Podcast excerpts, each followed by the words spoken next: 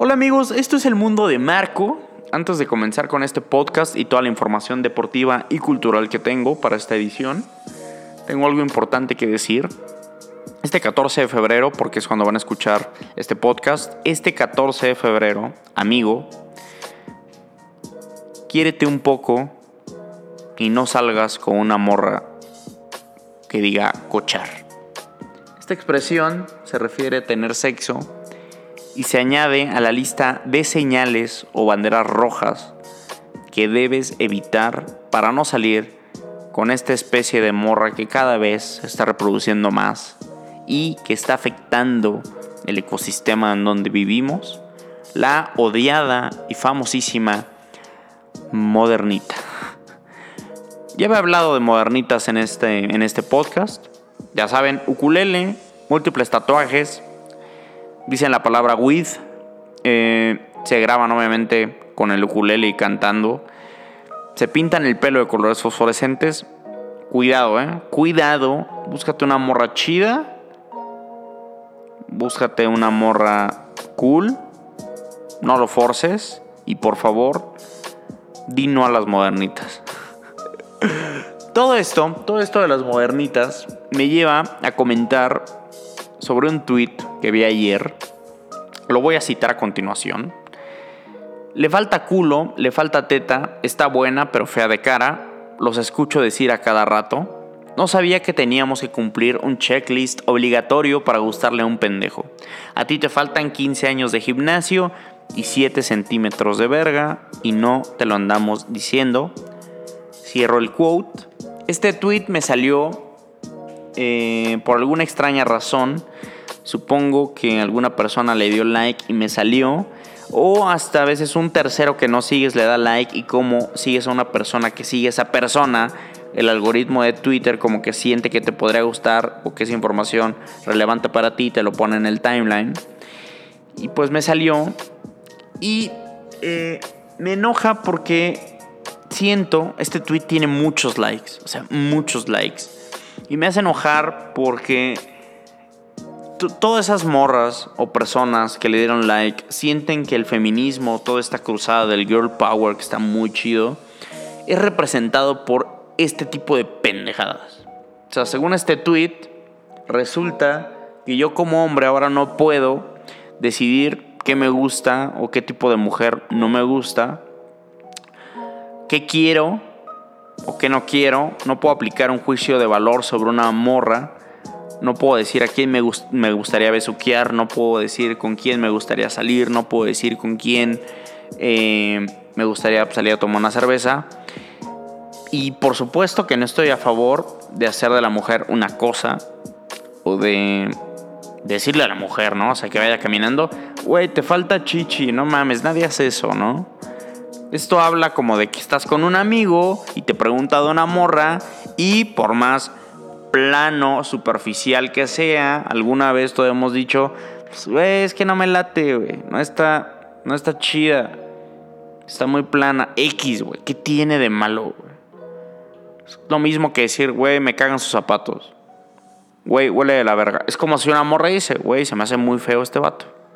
La neta, no me interesa ni conocerlo, cabrón, porque está muy moreno. y es gracioso, pero pasa. Entonces, creo que es también generalizar demasiado. Y está de hueva, neta, que crean que esto es como ese tweet que es como, güey, no mames, eso es el feminismo. Por Dios.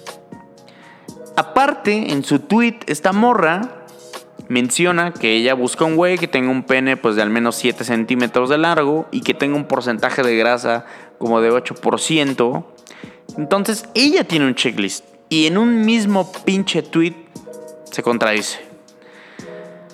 Y como ya deben de saber o ya deben de estar concluyendo en su hermoso y enorme cerebro, me metí al perfil de la morra que puso el tweet y tienen razón, están en lo cierto. La morra es una modernita. no falla, no falla. Les digo, tengan cuidado con las modernitas. Están afectando todo esto. Y bueno, seguimos con la sección de odio de este podcast. Y en Instagram sigo una cuenta de una nutrióloga que da como consejos de comida saludable, de recetas, de hábitos alimenticios, ya saben, ¿no? Tengo una prima nutrióloga que, cabe resaltar, es muy buena en lo que hace. Y por esto, pues, cuando veo algo así de nutrición, pues, eh, lo veo y si está chido, lo sigo. Entonces, esta cuenta está chida. Pero hoy me cagó porque vi que subió una Instagram story de unos chilaquiles, ¿no? Y la nutrióloga o la cuenta siempre sube pues que ensalada, ¿no? Y si no es de atún, pues es de pavo. Y si no es de pavo, pues es de... Puta, güey. Atún, medallones de atún. Y si no es de medallones de atún, de charales, ¿no? O sea, obviamente no es de charales, pero si no es lechuga, es espinaca. Si no es jitomate normal, pues es jitomate cherry, ¿no? Cosas de ese tipo. Entonces, al ver que es chilaquiles, dije, no mames, voy a ver cómo los hacen, ¿no? Para que sean saludables. Me encontré con una receta de tres tortillas en un plato como de sopa, calentadas en microondas, ni siquiera, ni siquiera cortadas como en triangulito, no, no, no, o sea, la tortilla sí, tres tortillas metidas a la verga en un plato, calentadas, en microondas. En la siguiente story, cuatro pedazos enormes de queso Oaxaca ahí, ahí, o sea, ni rayados, ni bien picados, no, no, no. Cuatro trozos de queso ahí. Y después les tiró salsa y dijo que listo. Todo el mundo sabe que los chilaquiles son una comida universal deliciosa. Y hay comidas con, güey, si no se puede una versión saludable, pues no la metas, ¿no? Pon unos chilaquiles chidos y di que es como tu cheat meal de ese día, ¿no? Pero no me vendas eso como unos chilaquiles además todo el mundo sabe que la salsa es lo primero y después le pones todo encima, pues para que se vea bonito, ¿no? Para que den ganas de comerlo. Aparte, unos chilaquiles llevan la tortilla bien cortadita, queso que no es Oaxaca, cebolla morada, cilantro y, o sea, güey, y yo qué sé, carnita asada, güey, tal vez un huevo estrellado, alguna gente le gusta así. Entonces no me vendas eso de que eso era tortillas semi calentadas con salsa y trozos enormes de queso. Horrible receta. Tengo una prima, mi prima nutrióloga que ya mencioné, quiere hacer como contenido para redes sociales, yo la voy a ayudar y me voy a encargar de que jamás pasen ese tipo de tragedias. Porque, pues, güey, no me engañes, ¿no? O sea, eso no son chilaquiles, hermana. Ok. Eso es todo por la sección de, de odio de este, de este podcast. En la sección deportiva de este podcast tenemos algo muy curioso. Ángel Mena, exjugador de Cruz Azul, se fue a León. Caiciña y Peláez lo sacaron como si fuera una sobra, como comida echada a perder. El León lo contrató. Ignacio Ambriz es su técnico. Y el León le ganó al América 3-0 en el Azteca. Ángel Mena jugó un partidazo, metió dos goles. Uno fue un golazo. Bueno, para mí ambos fueron golazos me hace eh, intuir que Ignacio Ambriz tiene la capacidad técnica para poder sacarle provecho a un jugador que de por sí para mí es un jugadorazo, mientras que el director técnico de Cruz Azul prefirió mantener a Edgar Méndez en el equipo, un jugador que tiene un problema aparente en la cabeza para poder concluir cualquier jugada de forma lógica. Entonces Cruz Azul repitiendo lo de siempre, quedándose con lo que nadie quiere y dando lo valioso a otros equipos. No me extrañaría que León fuera campeón, ¿eh? no me extrañaría nada de que Mena tuviera un temporadón. Esto que hizo Caiciña con Ángel Mena es equivalente cuando tienes una novia hermosa que se preocupa por ti, que tiene una carrera, que tiene un buen trabajo, que quiere construir algo chido contigo y le pones el cuerno con una morra que solo quiere coger, que está medianamente buena y que después del clímax te arrepientes ese es Pedro Caiciña y no puede esperar a que se termine su etapa como director técnico del equipo que más amó en el mundo. En más noticias de la Liga MX, América contrató a Nicolás Castillo y a un colombiano, ambos súper buenos jugadores. Como siempre, la América, el equipo más poderoso de todo México, que tiene más dinero y el candidato al título. Eh, en más noticias deportivas, ya no de México, Kyler Murray, este jugador que ya hemos hablado de él en este podcast, que podía jugar béisbol profesional o fútbol americano profesional, eh, finalmente se decidió por el fútbol americano. ¿Por qué? Pues porque obviamente a quién le importa el béisbol. Aunque me duela, aunque a mí me guste, a quién le importa el béisbol. Se dice que hasta podría controlar a qué equipo quiere llegar con el argumento de que si tú me seleccionas, pues tal vez sí me voy a jugar béisbol. Lo cual se me hace horrible. Para mí Kyler Murray está súper sobrevalorado. Y hablando de béisbol indirectamente, estos días leí un artículo muy chido de Deadspin, un sitio de noticias deportivas gringo, obviamente, sobre la baja asistencia que tiene el equipo de béisbol de Tampa Bay, los Rays o las Mantarrayas. Y este tipo de artículos es un impulso que siempre incentiva mi odio hacia el periodismo deportivo de este país, de México. Este artículo está tan bien hecho sobre un tema tan básico y hacen un estudio demográfico, geográfico, económico y muchas mm, otras razones por la cual el equipo de béisbol carece de público en las gradas. Eh, lo recomiendo muchísimo y ya hablando sobre el artículo, da muchos factores, ¿no? Cuánto ganan en Florida, el tipo de carreteras, el tráfico, el tiempo de la ciudad con más población hacia el estadio, la arquitectura del estadio, los jugadores, eh, los salarios, etc, etc, etc. Pero si yo también pudiera decir algo más, es que a lo mejor el béisbol está en una etapa donde no encaja con la sociedad en la, eh, con la sociedad en la que vivimos, ¿no? O sea, todo el mundo quiere todo rápido, todo el mundo quiere que le respondan el WhatsApp rápido, todo el mundo quiere que vean sus historias de Instagram rápido, todo el mundo quiere publicar dónde están al instante. Y el béisbol es un juego lento, ¿no? Si el, si el Super Bowl tuvo críticas de que fue aburrido, imagínate el béisbol. O sea, ¿quién te va a aguantar? Imagínate, en Estados Unidos nadie lo aguanta. Mucha gente no lo aguanta. No, no es que nadie lo aguante. Imagínate aquí en México, ¿quién va a ver un Piratas Cerveceros el viernes por la noche?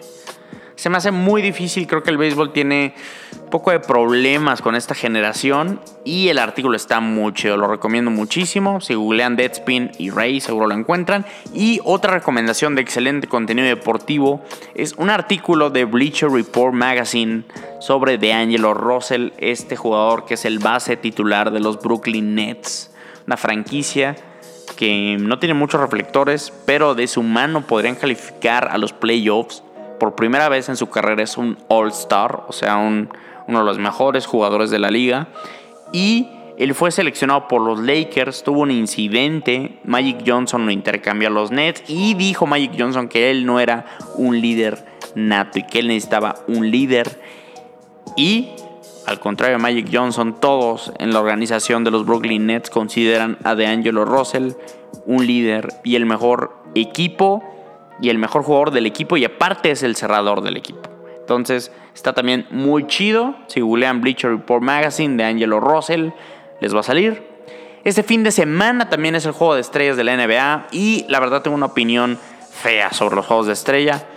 De estrellas creo que no deberían existir, creo que son de hueva, creo que a nadie le importan, creo que a nadie de los jugadores les importa ganar un juego de este tipo, creo que les importa el ser nombrados o el, el que la prensa publique que son pues estrellas de la NBA. Pero como tal no creo que les importe jugar o ganar el partido.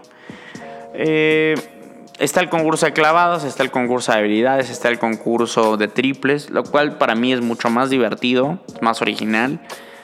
Aún así no siempre es divertido y creo yo que deberían eliminar los juegos de estrellas de todos los deportes. Creo que se debería hacer como un eh, una rueda de prensa anunciando a los mejores jugadores y darles una plaquita, un trofeito y ya. Eh, la verdad, no, no me late. No, no, no me late. En la sección cultural de este podcast, este fin de semana fui a ver la película de Spike Lee, este director negro que es muy famoso, un poco sobrevalorado. La película se llama Black Clansman. Black Clansman, o no sé si sea Black Clansman pero según yo es una palabra junta, entonces es Black Clansman. O en español, el infiltrado en el clan. Se trata de un policía negro que se infiltra en el Ku Klux Klan, que este, se infiltra al principio vía llamada, hace pensar a un líder del Ku Klux Klan que es blanco y después manda a un güey blanco a representarlo. Y tiene sus momentos. Es, es como acción, es como comedia también. Se me hizo parecido como a Quentin Tarantino sin la violencia, pero sin ser tan dinámica. Y creo que pudo ser mucho más dinámica y mucho más buena. Sin embargo, está chida. Obviamente te presenta la cultura de esos pendejos supremacistas de raza blanca que son, no, no sé cómo, cómo actualmente en el año 2019 existe gente que piensa así.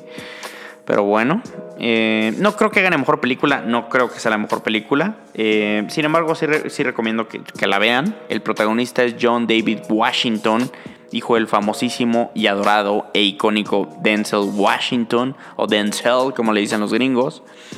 Como dato curioso, su hijo, John David Washington, es coestelar en una serie de HBO que se llama Bowlers, que trata sobre la industria de la NFL.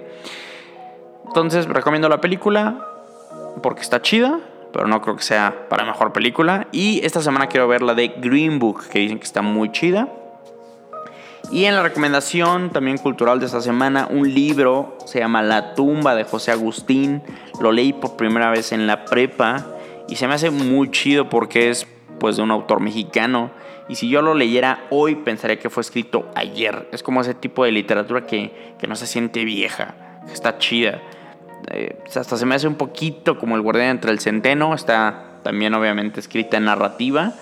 Y es una novela muy pequeña y creo que muchos de los hombres se sentirían identificados con el, con el protagonista de la novela. Entonces la recomiendo mucho. La tumba de José Agustín. Y eso es todo por este mundo de Marco. Seguro escucharán esto el jueves 14 de febrero. Y si tienen una pareja que los ama, no solo sean chidos el día de hoy, no solo regalen flores el día de hoy, no solo hagan sexo oral el día de hoy, más bien hagan eso siempre. Si tienen una pareja, rífense con esa pareja todos los días de su pinche vida hasta que los mande a la verga. Y pues nada, si están solos, eh, no nos importa, no tienen que publicarlo, no tienen que publicar esas imágenes de que se rentan para el 14 de febrero. Mejor quédense solos. Y si no hacen eso, tienen muchas más posibilidades de encontrar a alguien con quien pasarlo el 14. Eh, gracias por escuchar. El mundo de Marco, este fue el episodio número 22. Gracias por compartir, gracias por darle like, gracias si les gusta. Y recuerden que este mundo es más suyo que mío. Que tengan un hermoso y romántico 14 de febrero. Y por favor, y por favor, dile no a la modernita. Paz.